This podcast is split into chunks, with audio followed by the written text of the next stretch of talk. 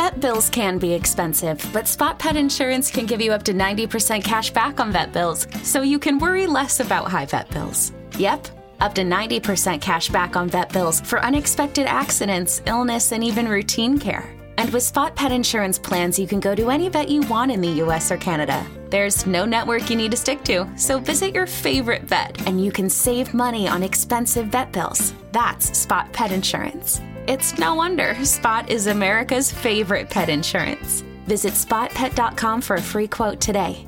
For all terms, visit spotpetins.com slash sample dash policy. Spot pet insurance plans are underwritten by either Independence American Insurance Company or United States Fire Insurance Company and produce Spot Pet Insurance Services LLC. This is an independent ad from Spot Pet Insurance Services LLC.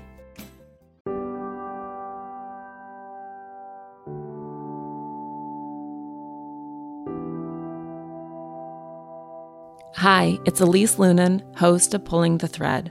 I'm an author, podcast host, and parent who built a long career in media. I grew up in a state of perpetual curiosity, investigating the world and asking a lot of questions. In this show, I chat with culture defining leaders, thinkers, and experts about this rare moment that we find ourselves in and how to think about our own lives and experiences within a larger social and spiritual construct.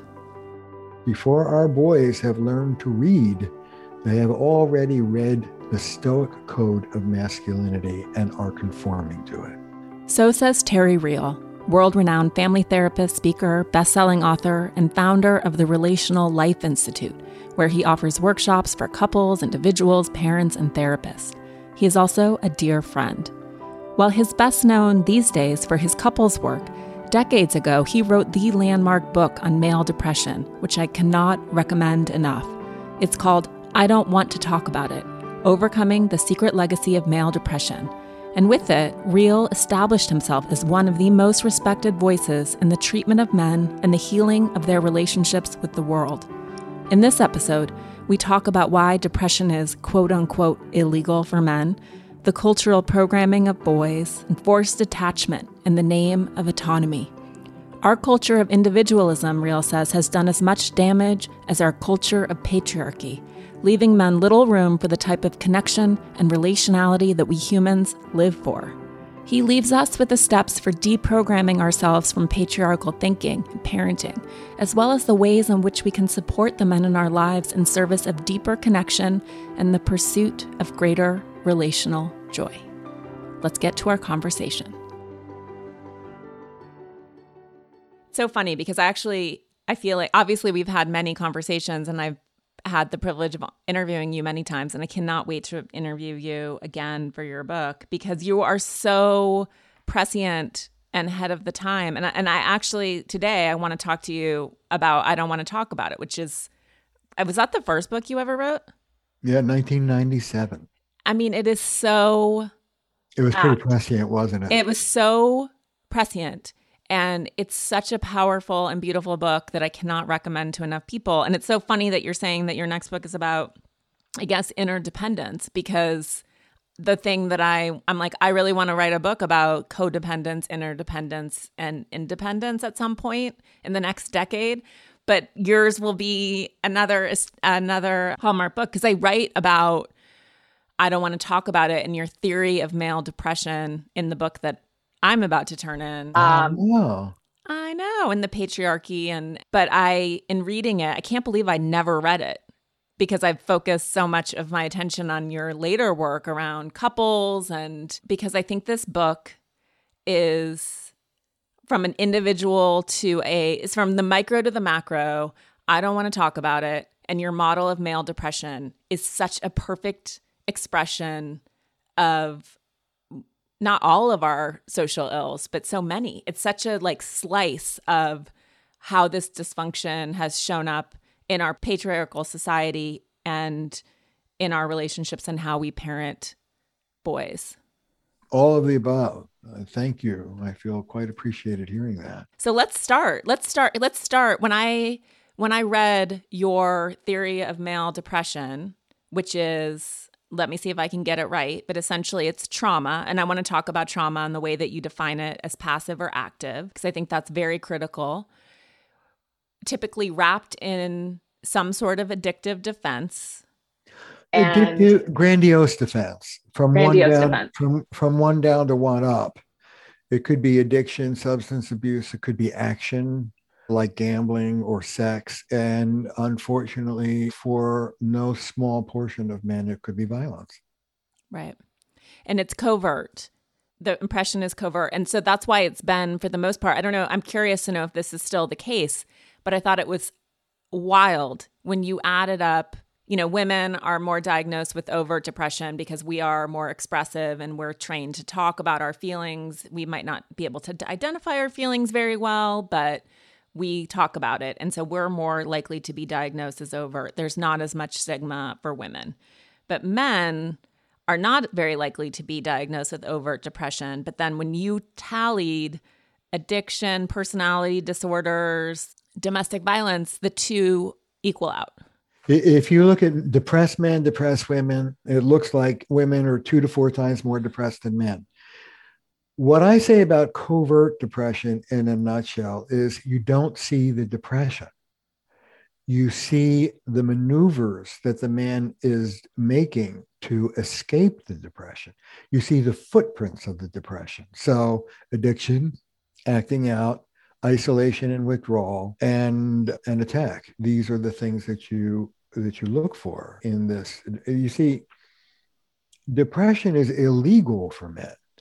It's not unwomanly to be depressed. Both men and women have the stigma of depression, but men have a compound stigma because it's unmanly.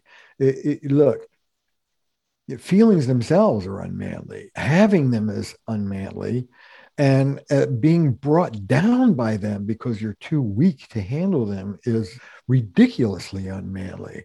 So, one of the things I say, of course, you know, Elise, is that the essence of traditional masculinity is invulnerability. Mm-hmm. The more invulnerable you are, the more manly you are, the more vulnerable you are, the more girly you are. And of course, that's just a bold faced lie. Men are just as vulnerable as women are. Humans are vulnerable creatures. I, I say to the guys I work with that trying to escape your vulnerability is like running from your own anus. Uh, it has a way of following you around, but we do. and men, men deny vulnerability and then they deny the depression. They certainly don't get help for it. I, I, I wrote in the book a man is as likely to ask for help for depression as he is to ask for directions. And so we have to figure out what to do about that because these men need help. And so typically I'm assuming in your practice, which I know is is it fully couples or do you still do individual work? You do individual work and group work. But I think probably for most men, they're really only ever called to the mat to address it when they're in relationship. Either they're hitting rock bottom in, some way in their life, or they're in relationship, and it and it does show up in ways that are completely unacceptable, threatening, or shut down. Yeah, where then they're and then is that at some in some ways an intervention on we can work on this relationship, and but you need to go and work on yourself yeah, it's both. But, you know, a lot of men will, it, it, let me coach the women who are listening. If you're with a depressed man who is refusing to get help, don't fight him about getting him into individual therapy. Get him into couples therapy. Tell him he may not have an issue, but the two of you have an issue. And you've made an appointment with such and such, and you expect him to get his butt in there. And then once you're in front of a mental health professional, then you say, I think my partner is has a clinical depression. Let me tell you why. And let's talk about what we're going to do about it. But uh, don't fight him to uh, get his own therapist. Bring him along. Robert Half research indicates nine out of 10 hiring managers are having difficulty hiring. If you have open roles, chances are you're feeling this too. That's why you need Robert Half our specialized recruiting professionals engage with our proprietary AI to connect businesses of all sizes with highly skilled talent in finance and accounting, technology, marketing and creative, legal, and administrative and customer support. At Robert Half, we know talent. Visit roberthalf.com today. So interesting, though, just in the context of my own relationship, not to overshare, but I have in the past. But when we went to couples therapy, it was the first time that Rob, that Rob had heard that he was depressed. It was so interesting. And it was an immediate reaction from, it was Stan Tatkin. And he was like, Rob, you're depressed. I think you've been depressed for your entire life. And it was a revelation, I think, for both of us, because in part because this script for men is missing and no one had stopped to look at his sort of the manifestation of it to be like this isn't normal. Like this is this is and i use normal not in a, a denigrating way but in a way yeah like yeah exactly. No it's just i think that I think that we can diagnose our partners, though I know we're told not to. But also, sometimes you just need an objective person in the room who can sort of look at the dynamics and understand. But do you feel like most therapists are aware of male depression and the way that you've modeled it? More than when I wrote the book, for sure. There's a movement afoot in the APA to distinguish male depression from female depression because it, it shows up differently in men than women. And that's starting to be more generally recognized. The particulars, you know, I, I have my version and, and some other people have slight differences, but they're pretty slight. it, it is generally recognized in psychology that men and women express depression differently. That's becoming more recognized now, but not by your general therapist on the street. This is, you know, in academia. Um, right. No, most people will miss it, yeah. Uh, including therapists. And here's why because it's shameful. And so, look, you're the partner of a depressed man. I bet you can uh, relate to this. You feel like if you confront them too directly or too hard on their depression, it's like you're unmasking them, you're humiliating them. And mm-hmm. they're going to like either blow up or leave or fall apart if you do that. Women are just as shy about confronting the man's depression as the man is, but it's different. The man doesn't want to, the woman's afraid of hurting her, right. her partner or causing a blow up. Well, and, and I think, and you write about this so beautifully in the context of your own life that once you sort of pull that defense and then the covert depression, which is sort of holding that nut of trauma in the center of the, the body, whether they can address it or are ready to. Because okay. like this there's trauma, there's depression, which is a response to the trauma, and then there's adaptation to the depression in drinking or womanizing or acting out or whatever, which then fuels relational difficulties and for many men, it's the relational difficulties that then trigger them getting into therapy. And then you have to wind the whole thing down. Right. And so when you pin out, sorry, when you pull out the pin of those adaptive mechanisms, which you write about sort of in the context of your own life and in the case studies in the book. So when you address the addiction, you address the affairs, whatever it may be, and there's no longer that security blanket or crutch that allows the covert depression to become overt, which is the wasteland. I think you describe it as like you have to get through this and you you have a beautiful line like the cure for sadness is grief, but that these men have to let it come up. The cure for a covert depression is an overt depression and, and, then we have to cure the overt depression. But it's a two step process. First, this sort of acting out or addictive or dysfunctional behaviors have to settle down, the defenses against the depression. Then the man feels the depression, and that's often a pretty hairy time uh, for everybody. Needs a lot of support, maybe medication. Uh, I'm a big fan of medication generally for depression. And then you wind it down the the thing is that we haven't talked about yet is the core yeah. beneath the relational difficulties beneath the problematic adaptations like drinking or womanizing or whatever and then beneath the depression is trauma. Yes. And in the just as i maintain that the depression is different for men and women trauma is often different for men and women the way that boys get hurt in this culture is ubiquitous and predictable and patterned. It's called patriarchy. Yes. Preach. Yes. So I want to talk about that, sort of the cultural programming of boys. You talk about it as this need to turn boys into men. Have you ever heard that phrase? Yeah, from you. no, but I've heard it in the culture, of course. Yeah, but how um, much how much uh, have you heard in the culture we need to turn girls into women? Never. Right, because girls naturally turn into women. But uh, don't boys naturally turn into men? I guess not. I guess you have to do this surgery on them to get them to let go of their dependencies and feelings and mothers and boyish ways and be initiated into the stoicism of manhood. It's all bullshit. Boys left alone will become men, just like girls left alone will become women. The question is, what kind of man is this boy going to become? And that's where we all come in. Right. And this forced attachment from mothers, this idea that love in some ways needs to be not eradicated, but heavily boundaried, that you need to untie those apron strings and let your boys go. I mean, I've heard you say many times, like, we have to dramatically counteract that narrative and keep our boys close. Keep our boys yeah. close. I'll tell you a story from my own life. I have two sons, uh, 34 and 31. 31's uh, about to be a doctor and, and also a, a researcher, PhD, MD. Anyway, he was having some sexual insecurities, whatever, and he talked to his mom about it.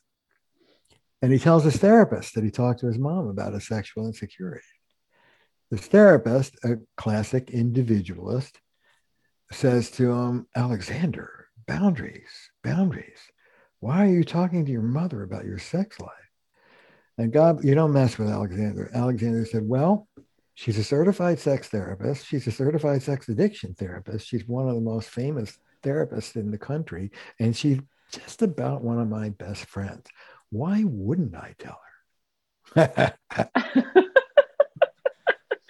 It is true. I mean, I don't want to talk to my parents about sex either, but that you have to wonder how much of that is a is a cultural construct. Like we're we also are missing and and this is a tangent, but we have no culture of initiation. We have no sort of collective parenting anymore. We have no sort of like aunties and uncles who also initiate and teach children about these things in a way that's protective and parental.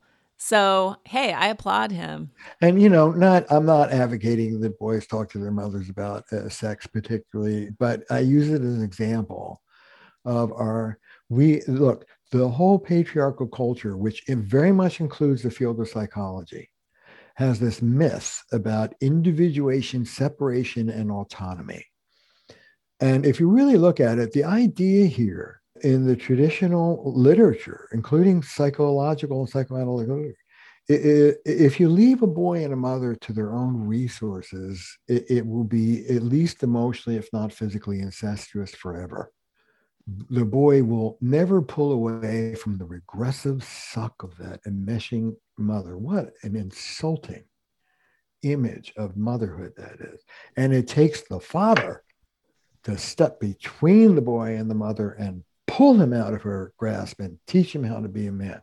Gay, uh, gay and uh, lesbian uh, kids from gay and lesbian families, well, forget them; they're lost. Single parent uh, families, boys raised by mothers, well, forget them; they're in, they're disempowered.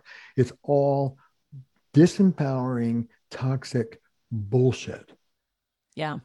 Boys don't need a man to learn how to be a boy. Boys need adults to teach them how to be an adult. Period. End of story. Terry, I love you. But it's true. It's like, and then these things become almost, uh, speaking of enmeshment, the cultural differences are then equated as uh, equated as na- as natural, right? That women are relational and men are not. That and and as you point out in the book, you know, there's spades of research to suggest that boys are sometimes needier, more attached than than little girls. Yeah, if you look um, at Judy Chu's research, little boys are more emotional and more sensitive than little girls of the same age. Their hearts are more on their sleeves until four and five. And by three, four, and five, according to this research and others, they don't feel any less. They will over time, but they know better than to express it. Mm. They know the rules of the game, they know how to navigate the playground. And one of the things I say, Elise, is before our boys have learned to read, they have already read the Stoic code of masculinity and are conforming to it. Three, four, mm. five the wound of girls is at the edge of adolescence if you read carol gilligan it's 12 11 13 but think about think about a wound at 12 11 13 versus one at 3 4 5 it's almost pre-verbal it is so deep and so in the cells of our men this yeah. wound of essentially abandonment I had a guy, I'll let you talk in a minute. I had a guy who, I mean, this isn't funny. I had a guy who was crying like a baby. He was an offender. He used to masturbate in public. And I'm winding down his story. And he uh, remembered being four years old and having his father line up the whole family in this ritual and take the blanket that he had from babyhood and burn it at four. Oh, God. You know, I know I, at the end I'll give information for the. I know you're doing a sort of webinar with Carol Gilligan, who wrote in a different voice and sort of an incredible, I guess, researcher, feminist about girls losing their voice effectively in the studies where they look at how women start to fear disconnection and they don't want to stand out because they think that they'll lose their relationships. And as you mentioned, it happens a little bit later this desire to conform and belong and not be the tall poppy. But let's talk a little bit more about that trauma because you talked about it as being distinct from the trauma that girls experience. And you also talk about the difference between passive and active trauma, which I think is so incredibly well put because we think of trauma as, you know, did your father beat you? If not, does it count? Right. How about mommy, mommy? I just fell off my bike and hurt my knee. It's bleeding. Okay, let me just finish this martini, honey. I'll be right over. Right. That doesn't count as trauma? Does to me active trauma, which is the one we always think about, is about something that was there that shouldn't have been there somebody's rage or sexuality or overconfidence or whatever. Passive trauma or neglect is about what should have been there that wasn't there. And when I get guys who walk in, oh, I, I grew up in a perfect family, you know, oh, okay, tell me about this. Look, good parenting consists of three things. I got this. And the idea of passive trauma, by the way, from one of my great mentors, a woman named Pia Mellody, P I A M E L L O D Y. Anyway, I would say good parenting consists of nurture, guidance, and limits. Okay? Good. Then we go through the five domains of human experience. So, Joe, let, us talk about physical. Were you cuddled? Were you hugged? Were you kissed? Were you taught to take care of your body, et cetera, et cetera, et cetera? Oh, yeah, that's usually an easy one. Let, let, us do intellectual. Did they homework with you? Did they care about your mind? Okay, oh, now let's do the emotional. There were a lot of feelings in your family? No. Who did you turn to, Joe, when you were hurt or frightened or upset? I turned to me. Right. At about how old? Far back as I can remember. Right. I'll tell you why Joe turned to him because at, at, a time when he was so young he can't even remember it. He tried a couple, three times to turn to his parents and he saw what they got. Hmm. And then he determined there was no water in that stone and started taking care of himself. This is ubiquitous, Elise. This is part of what it means. This is the burning of the blanket. It's the severing of connection in the name of blessed autonomy. It's insane. It is insane. And you write something to the extent of like, there's violence in not telling your child that you love them. Yes. Which I know uh, maybe has changed, but was, as you say, quite ubiquitous. You know, you ask a lot of men, like, did your father tell you that he loved you? And the answer is never. or on his deathbed, you know, or at my wedding. Yeah. He didn't have to tell me. I just knew it. Yeah. Right. Uh, right. So all of this is abuse. All of this is neglect. All of this is injury. But along with all this is the look, when a father says to a son, stop crying, as far as I'm concerned, in that moment, that father is an instrument of the culture. Mm-hmm. You see, culture doesn't get, how does culture get transmitted? Uh, it's not some abstract thing. You don't get a, a, an online course on patriarchy. Culture is transmitted through people. It's transmitted in families.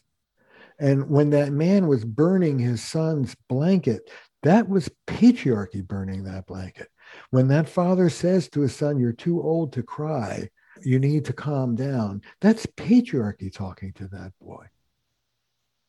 The, the way these things get transmitted is through particular interactions with actual people, parents and vulnerable boys. And not just mm. them.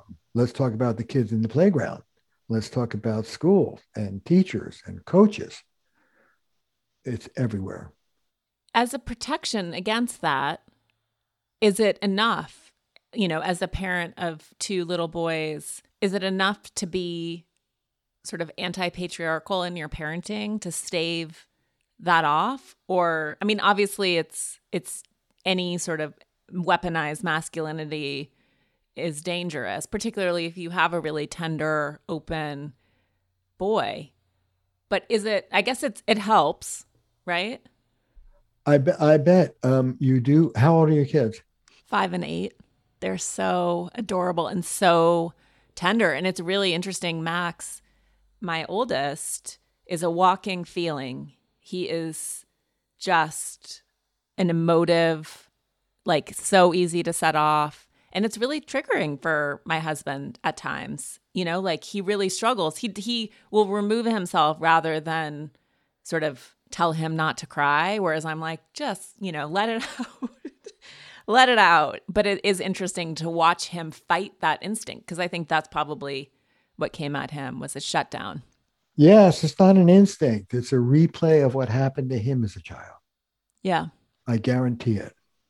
There's nothing so, instinctive about it. This isn't nature. This is mankind's imposition of rules and narratives on little tender people. I'm exceedingly careful about what I buy, not only because I live in a 1,500 square foot house with children who sure have an awful lot of stuff but also because I try to be conscious about everything I use. And sure, I want to use everything I buy. In addition, thanks to a decade in the wellness industry, I am very keyed into product claims and product content. This is why I like Ritual's Essential for Women 18 Plus multivitamin, which is clinically backed with high quality, traceable key ingredients in clean, bioavailable forms. I also like their Synbiotic Plus 2, which is a probiotic that's simple and effective. Ritual makes the most elegant multivitamin around. Ritual's Essential for Women 18 Plus has everything you need, specifically nine key nutrients in two capsules per day. Their unique beadlet oil is so slick it's actually patented, and their capsule has a delayed release design, which is brilliant and essential, to help make it gentle on an empty stomach. And Ritual studies their vitamins, which is not the standard in the industry. Ritual conducted a university led clinical trial for their Essential for Women 18 Plus multivitamin to assess its efficacy. The results? It increased vitamin D levels by 43% and omega 3 DHA levels by 41% in just 12 weeks.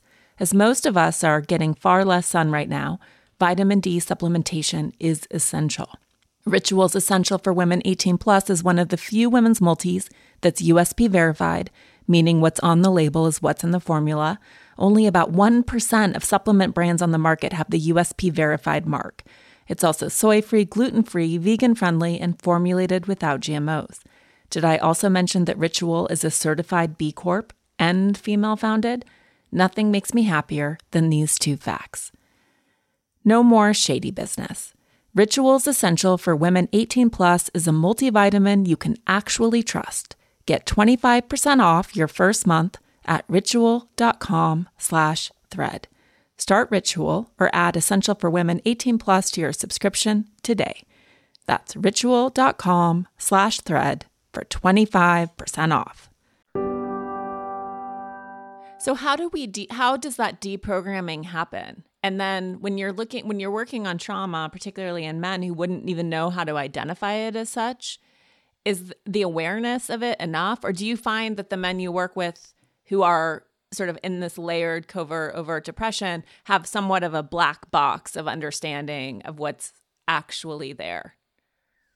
Well we open up the box. That's my job. That's what i do for a living. I'm a box opener. Get out that box cutter. The, the best thing i've ever been someone once called me the husband whisperer. I thought that was the best and it exists in everyone it, it, listen, uh, I'll tell you how it goes. I'll be sitting with the world's most shut down guy. Head, head, head, head, head, head. No feelings, no heart, nothing. And I'll say, okay, listen, we got to get you into your feelings. Here's a piece of paper. On the piece of paper are seven primary emotions. Name them joy, pain, anger, fear, shame, guilt, love. Joy, pain, anger, fear, shame, guilt, love. Those are primary emotions, like primary colors, I say. There are millions of views of feelings, just like colors, but these are the essentials. Look at that list, Joe. Take a breath. What are you feeling right now as you're sitting in that chair? I guess I'm a little nervous. I'm going to fuck this up. Right. That's fear, Joe. Where's that in your body? Kind of in my chest. Okay. What's the sensation? Yeah, butterfly kind of thing. Yeah. If those butterflies could speak, what would they say right now? Uh, I guess I don't want to be judged by you. And what are you feeling as you say that, Joe? I don't know why, but I, I feel a little sad. Hey, Joe, congratulations. You have feelings. Now look at the list. What else are you feeling? And what else? And what else? And by the time the guy has got through five feelings, I get to the punchline. Joe, you're not shut down. You're a passionate man. This is my favorite line. Your feelings never left you, you left them. Mm. They've been percolating this whole time. All you have to do is turn the satellite dish in and listen to them. You're a highly feelingful, passionate man. And at that point, if Joe isn't in tears, his wife is. I'm in tears. No, it's so, but that somatic expression, which I feel like is missing from so much therapy, which is sort of like, tell me about your childhood, tell me, you know, but that, that moment, I mean, this, it, it works on me. I think so many of us, you know, men are too, or when I actually feel into my body and talk to it, it's wild what I am keeping at bay. And, but I can only imagine how revelatory that would be for a man. Because as you know to quote harriet lerner it's like the women are the overfunctioners emotionally right? Like we do all the house the emotional housekeeping typically for our partners where they don't know how to process their feelings so we tell them how to process their feelings. Is that accurate? How's that work for everybody? You know really I, great. Yeah really great. Let me tell you what you're feeling pal. I'm sure you're going to enjoy this. Listen. Uh, Rob loves it when I do that. You know, it's funny because I talk about in our culture, a broad generalization, lots of variations. Okay, understood. But in our culture, uh, men tend to lead from the one up superior position and have covert, hidden shame and insecurity. Women tend to lead with the insecure shame position and have covert grandiosity and superiority. And you know what it is? What? We know more than you do about how to love and have relationships.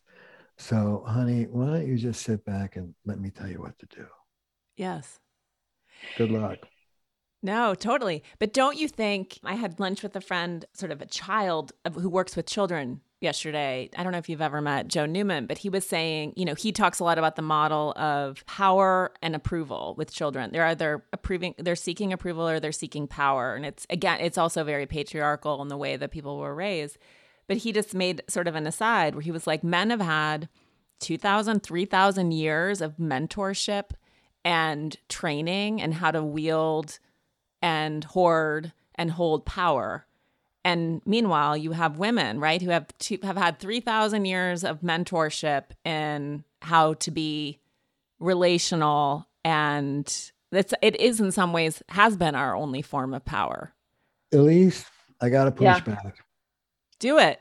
Okay. Are women more relational than men? Yes and no.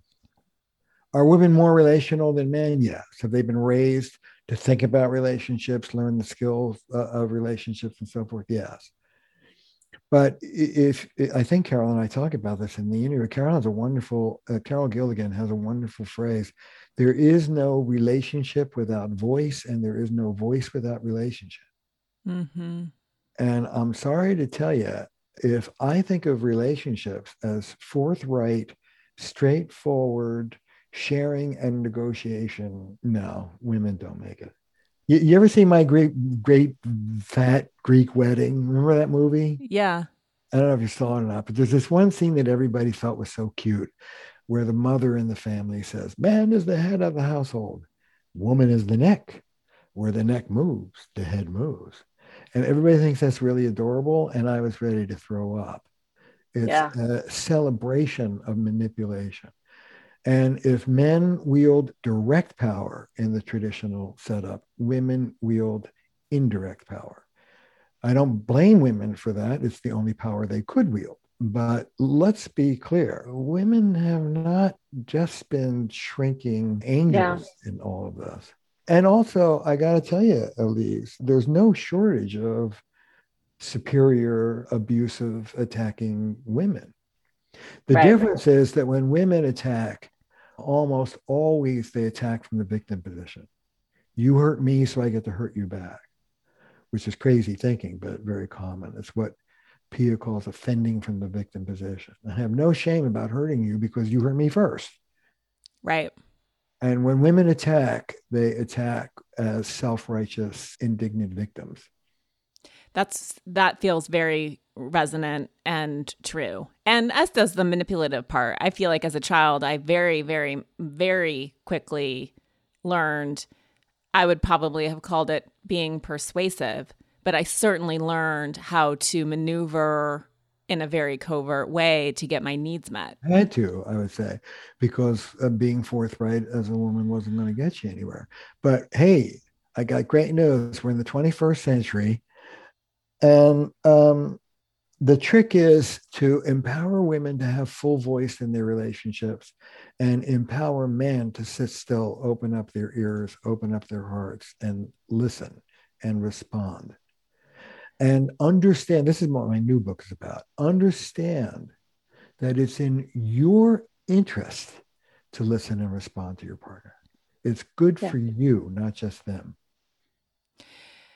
When people come to you and I think, you know, you talked about the offender, sort of the masturbator on the bench and his burnt blanket. And you look at, at society, right? And you look at all of these boys who are mowing down children with machine guns. And you look at the extreme, you know, the domestic abuse, which is almost, I mean, let's say it's epidemic and weighted very heavily towards men and then, you know, you talk too, which is like how men, when you think about turning men into, into, or boys into men, we also turn them into soldiers, right? Like we also create this culture that's like, oh, violence is your destiny.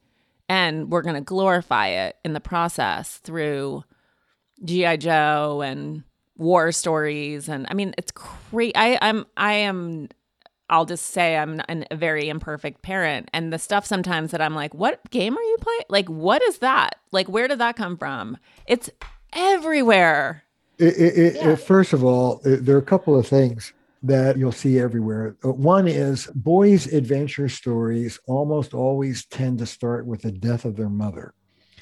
I don't know if you noticed that, but uh, uh think about it. Parts of all, even Bambi for crying out loud starts with the death of his mother. The the boy adventure is leave mom, enter into the world and prove your worth. prove your metal.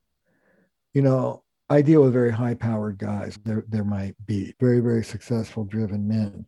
And they're all subject to what I call the Icarus syndrome, which is this they leave hearth and home to work 80, 90 hours at their corporate job to prove themselves worthy of belonging in their hearth and home. Mm. They're the ones who left to begin with. It's such a scam. It's such a bitter pill for everybody. This man is off in the world working like a slave, trying to prove his worthiness of love while his wife and kids, or husband and kids, or non binary person and kids, whatever, is sitting at home going, Where the hell are you? There are yeah. so many anti relational structures that is part of masculine culture.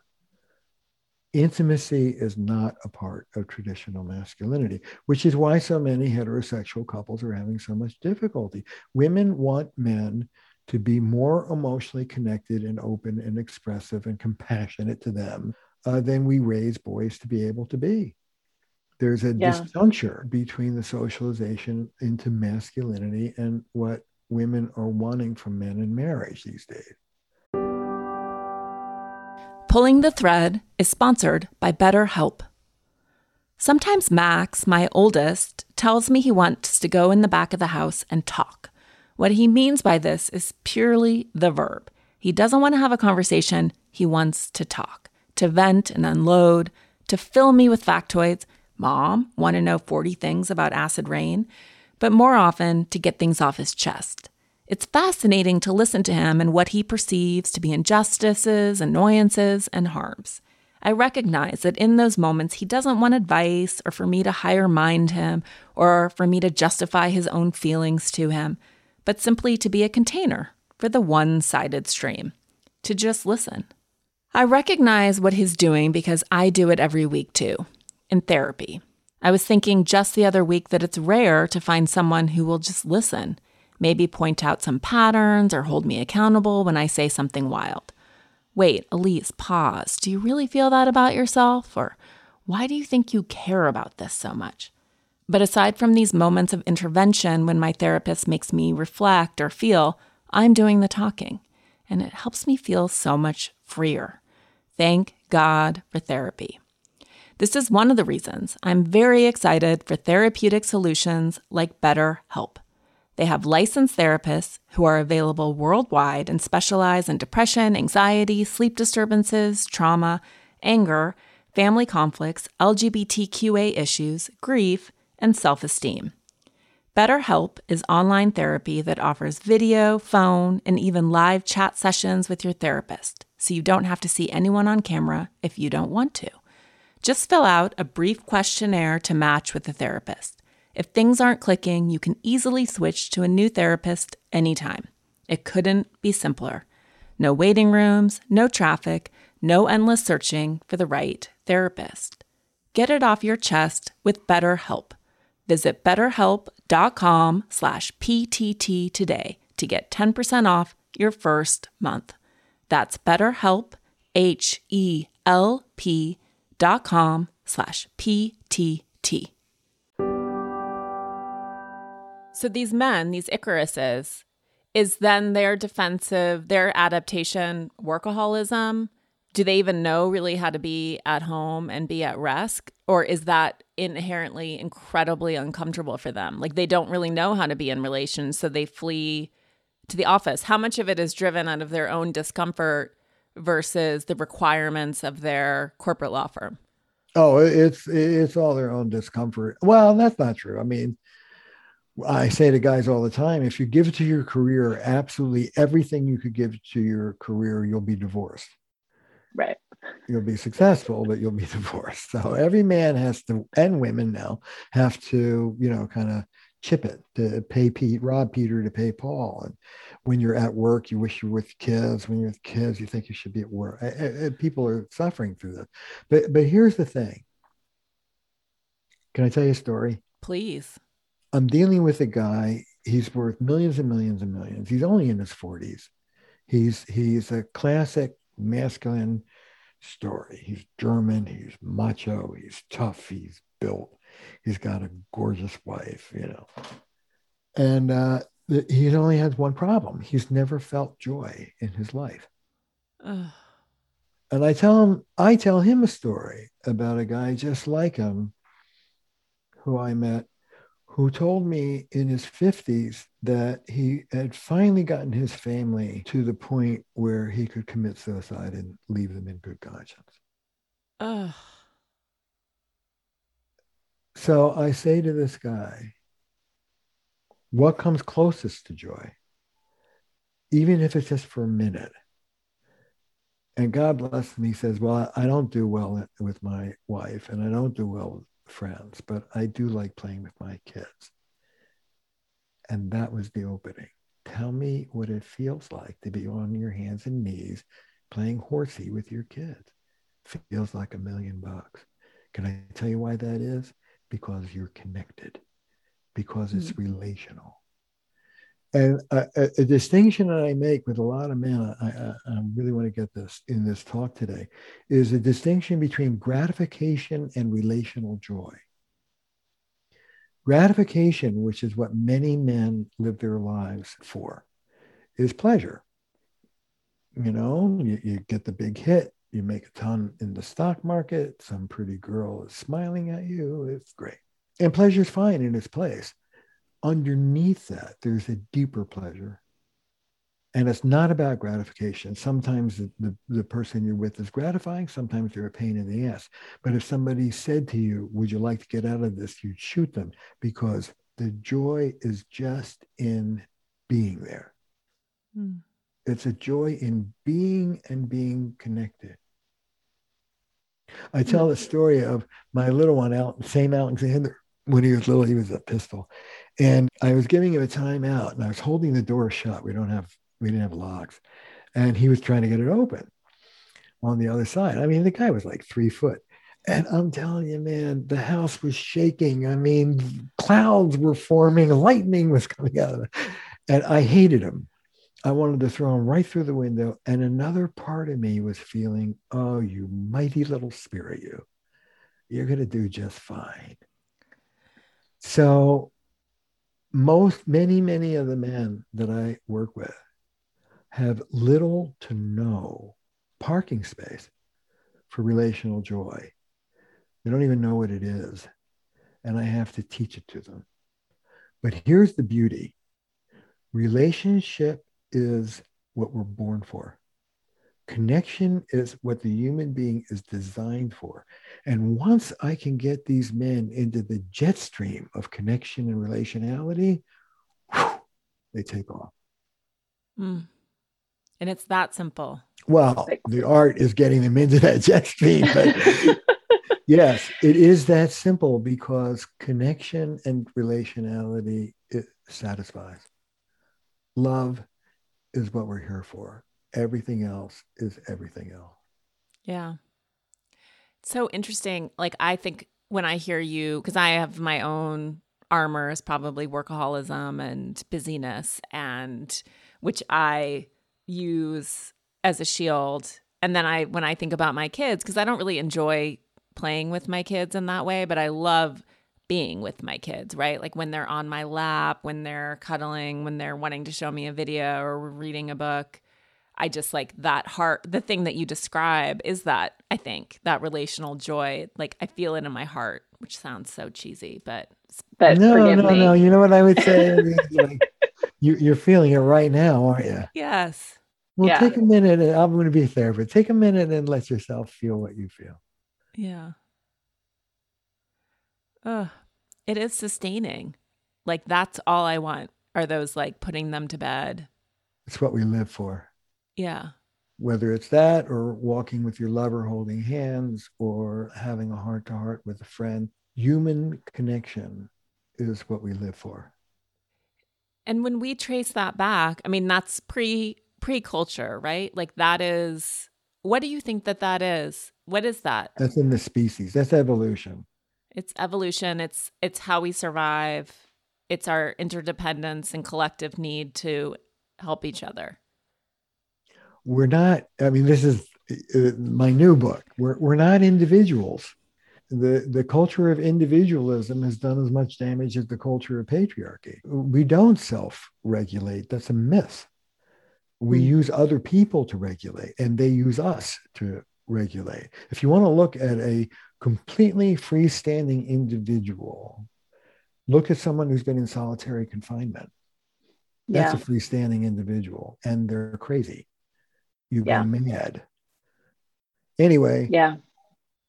We'll save that conversation for March when your next book comes out. I can't wait. But it's, can we even address how do we solve and maybe all of these things happen concurrently. But how are we, and do you feel hopeful that we're deprogramming ourselves from this patriarchal thinking, sort of one man, one boy at a time? Yes, that's right. One family at a time.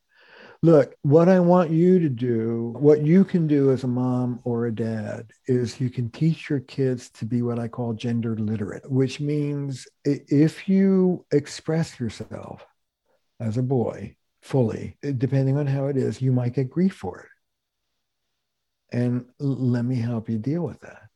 If you choose to not express yourself and conform, you'll conform and you won't get grief, but you won't have expressed yourself. Yeah.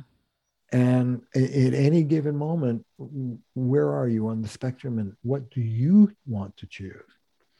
My kids came home from Santo Domingo with cornrows in their hair and, and, they were going to school and my older one couldn't handle it and we, we took him out and the younger one went with his whole head in cornrows. And, but we said to them if you go with that in your hair you may be the toast of the town or you may be the butt of ridicule. Are you prepared for that? And one said no and one said yes and they were both fine. That's what i mean yeah. by teaching our boys to be gender literate. So much of it but requires like a certain faith right? Like this ability which i think we lack sometimes in ourselves of like i am just gonna hold the space. It's that moment that you described with alexander on the other side of the door when you were like he's gonna be fine. How do we parent from that place of knowing not knowing maybe but like and not believing believing? Listen one of the main things I want to tell you is uh, if you've been listening to this talk for the last hour, uh, don't try and do it alone. Yeah. Don't do it as an individual. Have your allies, have your troops, have your girlfriends, have play dates. Try and find other progressive families to hang out with. I, I like to ask people to create a gender progressive, uh, relationship loving subculture around their family, friends, and you can train your friends and other family members w- w- how to interact with your with your boy. So that will go a long way. And also, hey, you know what? Uh, how about changing the culture? How, how about uh, going into school and starting a committee uh, on uh, bullying, which is almost mm-hmm. all male? and or on boys and how to help them. How about paying some attention to these underserved, this underserved population called boys and men? Yeah, I know. It's for our own self preservation too, really, socially, you know, because this is, it's not trending in the right direction in terms of who's wreaking harm on society. I think that it's, um, I think it's mixed. I think that we're at war right now. I think masculinity is at war with itself. And on the one hand, you have a lot of push for progressive changes in men. The younger the man, the more progressive he will tend to be in terms of gender. On the other hand, you have people like Trump and, you know, uber conservative right, and they're at war right now. And uh, the stakes are very high on which side wins. I got to tell you that. So don't just sit there and be a good mom. Think about how you might impact the culture in your working on it, in your neighborhood, in your school. I guess that was a more general call, but yes, I agree. It is really on all of us. Okay. So, Terry, obviously, it's really hard to see you. I know you train therapists and you have resources. So, where should people start? Come to my website. It's just my name, terryreal.com, T E R R Y R E A L. I've got a great course, if I say so myself. It's the first online course for the general public I've ever done on basic, essential relationship skills. How to stand up for yourself with love, how to listen and get yourself out of the way and really be compassionate to your partner, how to respond with generosity, how to make peace, how to cherish your partner, what to do when your partner's being a jerk and you're not, and how to sustain a connection through radical honesty with each other, but skilled radical honesty. Those are the basic skills I cover. Do you have to do it with your partner? Can you do it alone? Do it alone. Singles do this. You, relationships are relationships, whether it's your partner, your boss, your dog, your kid, okay. your girlfriend. Same skills. Cats are easy. All right, I'm going to go take it. So thank you for that. Thank you. It's called Staying in Love, and you can get it on my website, terryreal.com.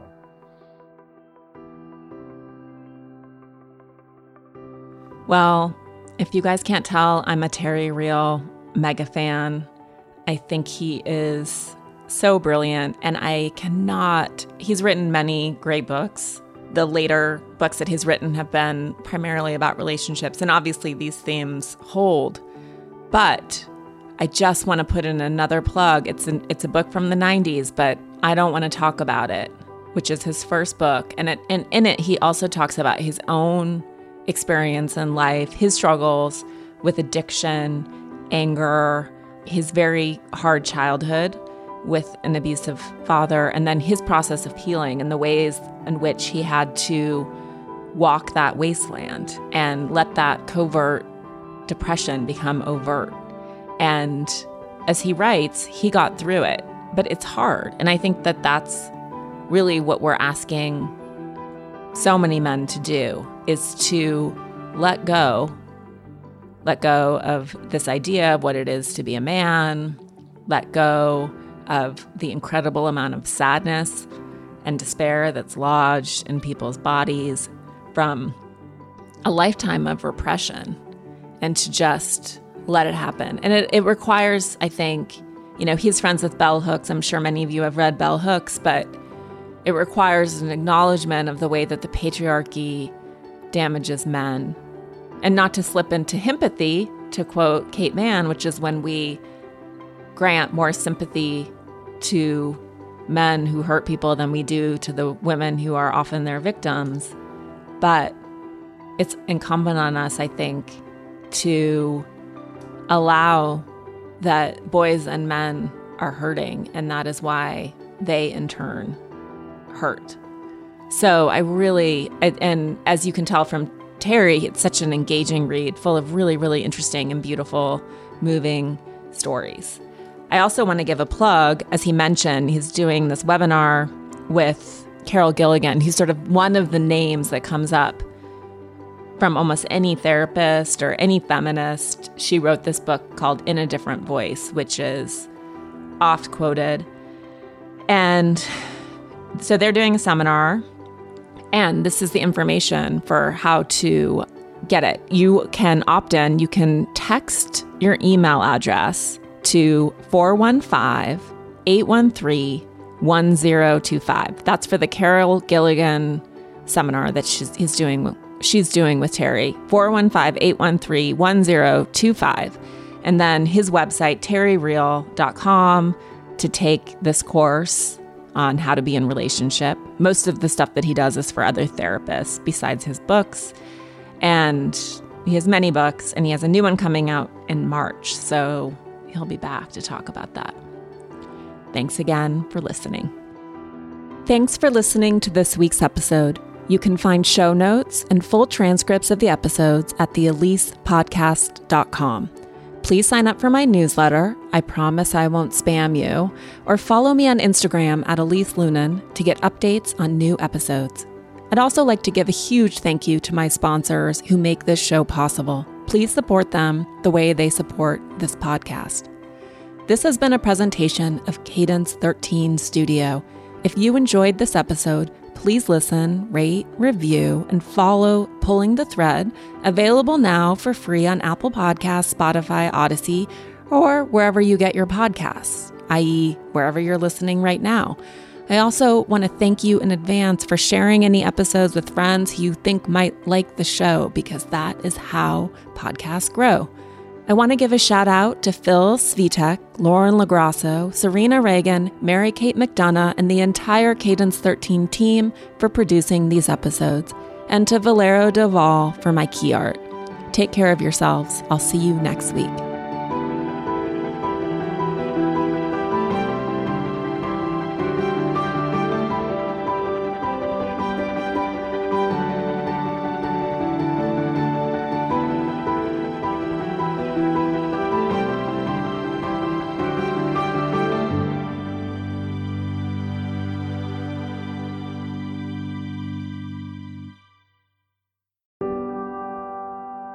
High schoolers are busy, but no one's too busy to help fight cancer.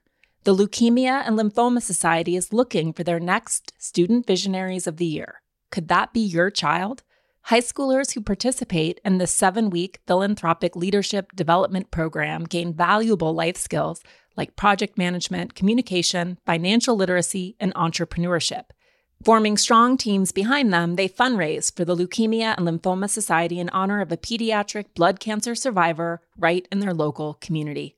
Most importantly, this campaign is an opportunity for high schoolers to engage in meaningful work within their community and make a real impact on the lives of blood cancer patients and their families. Sound like something your child might be interested in? You can learn more about Student Visionaries of the Year or even nominate a student at LLS dot org slash students. That's lls dot org slash students.